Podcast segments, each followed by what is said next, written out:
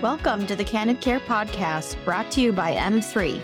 I'm Sara Kekula, Director of Senior Living and Social Services at M3. And I'm Marleah Keuler Grahek, Risk Manager at M3. Each episode of the Candid Care Podcast promises to challenge your current thinking about the long term care industry and introduce concepts to improve your organization and advance the field.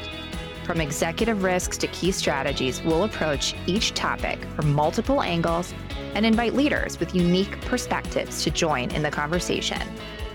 Please be advised this podcast and the recommendations throughout are not intended as legal advice and should not be used as or relied upon as legal advice. This podcast is for general informational purposes only.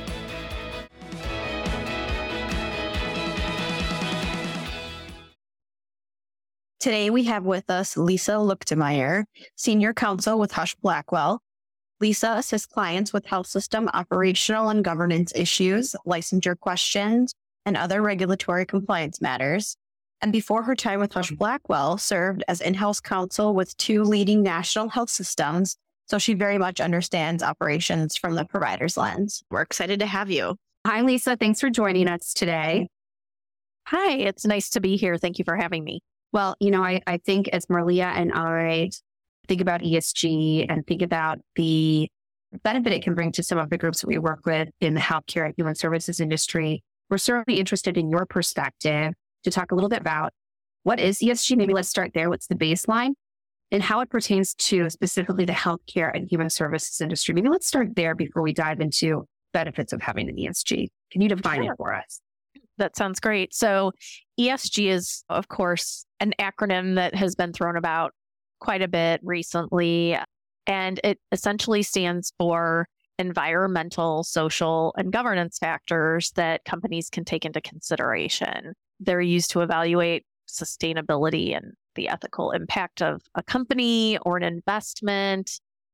So I'll get into a little more detail with respect to those specific words and what they mean, and then how they impact healthcare companies. Environmental just refers to a company's impact on the environment. So, how the company uses resources, its impact on pollution, its waste management. Do they implement sustainable practices and demonstrate a commitment to minimizing their environmental footprint? So, social, and this really is of particular importance to, I think, folks in the healthcare industry refers to a company's impact on society and how it manages those relationships with not only its patients who are customers, but also their employees, their suppliers, and their overall communities. And so some examples of that could include labor practices such as diversity and inclusion, human rights, uh, and I can get into more detail on that later, community engagement, product safety, and does a company really try to create positive social outcomes and address social risks? And then finally, governance refers to the governance of a company. So, how it's managed and governed. So, does that company have an effective corporate governance practice in place? Does it minimize conflicts of interest? So, that could focus on the structure of the board, executive compensation, transparency, and accountability. And so, with respect to healthcare, many organizations are already implementing ESG strategies. They just may not know about it because a lot of them probably align with the mission of a lot of our healthcare organizations. So, for example, with respect to environmental factors, we know how much waste, medical waste there is. So, is there proper waste management for a lot of these organizations? Are they trying to reduce their water and energy usage, which could save on costs ultimately for that company. In addition, they may consider the environmental impact of their supply chains. So, how medications and equipment are sourced and disposed of at the supplier level. The social component of ESG is really relevant to healthcare organizations, and that's ensuring access to quality services, promoting patient safety, maintaining privacy and data security, which obviously healthcare organizations are required to do under regulations, but it's also a good thing to do at a social level, providing social support for patients and their families. addressing poverty and inequality for patients and their families, and also protecting vulnerable populations, which our organizations deal with on a daily basis. And then finally, governance for healthcare organizations includes effectively managing that patient data, regulatory compliance, like I mentioned earlier, and then responsible management of funds, which a lot of our organizations are responsible for uh, managing patient funds, and then effective oversight of those programs and services that they're providing to their patients and families. I appreciate how you just broke that down because the one comment that I focused on is that our clients are probably doing a lot of this already. It's just about almost how you're presenting it yes. or capturing that and sharing that with your respective stakeholders or audiences, right? Exactly. So thank you for that. I think that's a really good insight because it doesn't make it feel like such a heavy lift.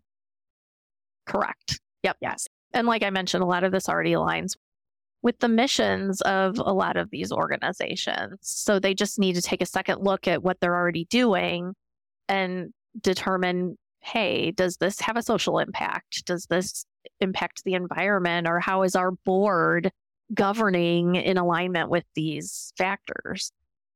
So essentially, what you're saying, Lisa, is that ESG is maybe more than just a buzzword that people are hearing on the news and on podcasts, all of that.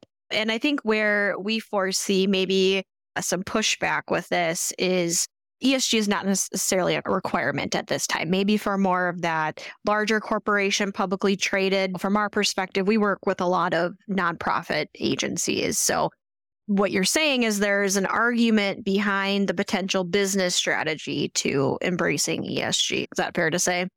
Correct. Yes. And like you said, there's been a lot of buzz around ESG lately in the news, and you read about it almost every day.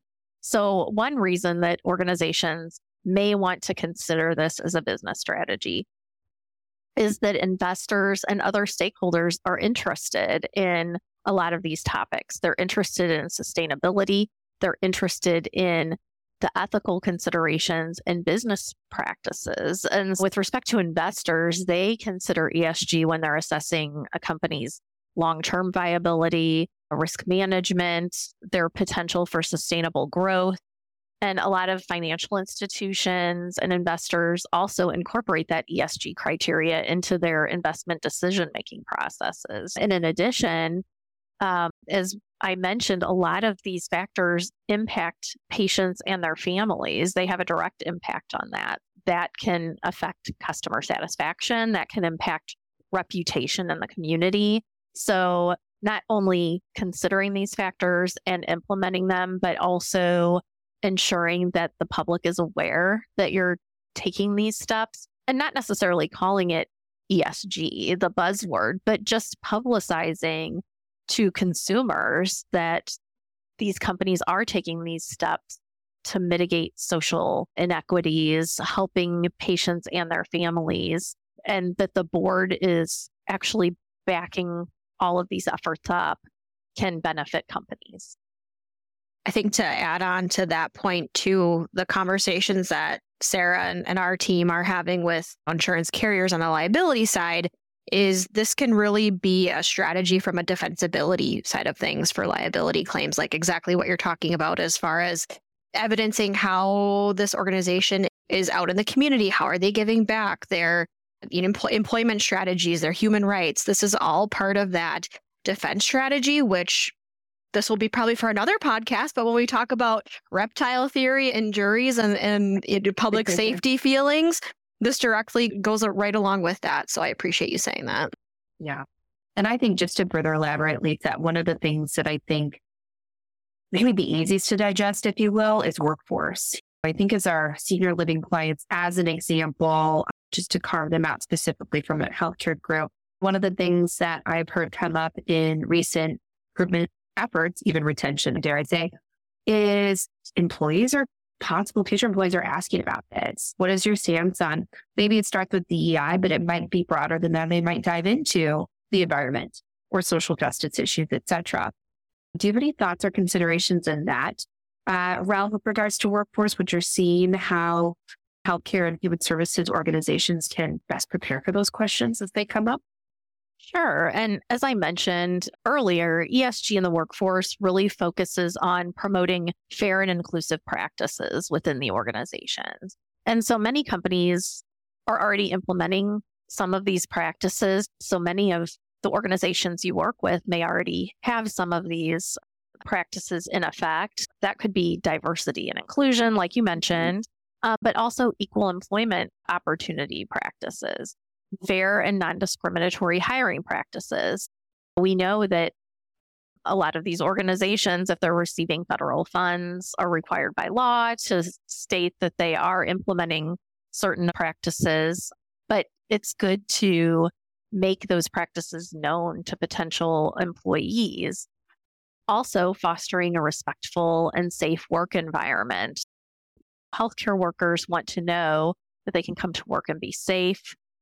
Other initiatives that have become more common since the pandemic include programs that promote employee well being, work life balance, engagement of employees. So, like you said, it also includes not only just focusing on the employee themselves, but also labor rights, human rights, compliance with ethical and social standards. So it's important for organizations to make their values known to their potential employees as a recruiting effort.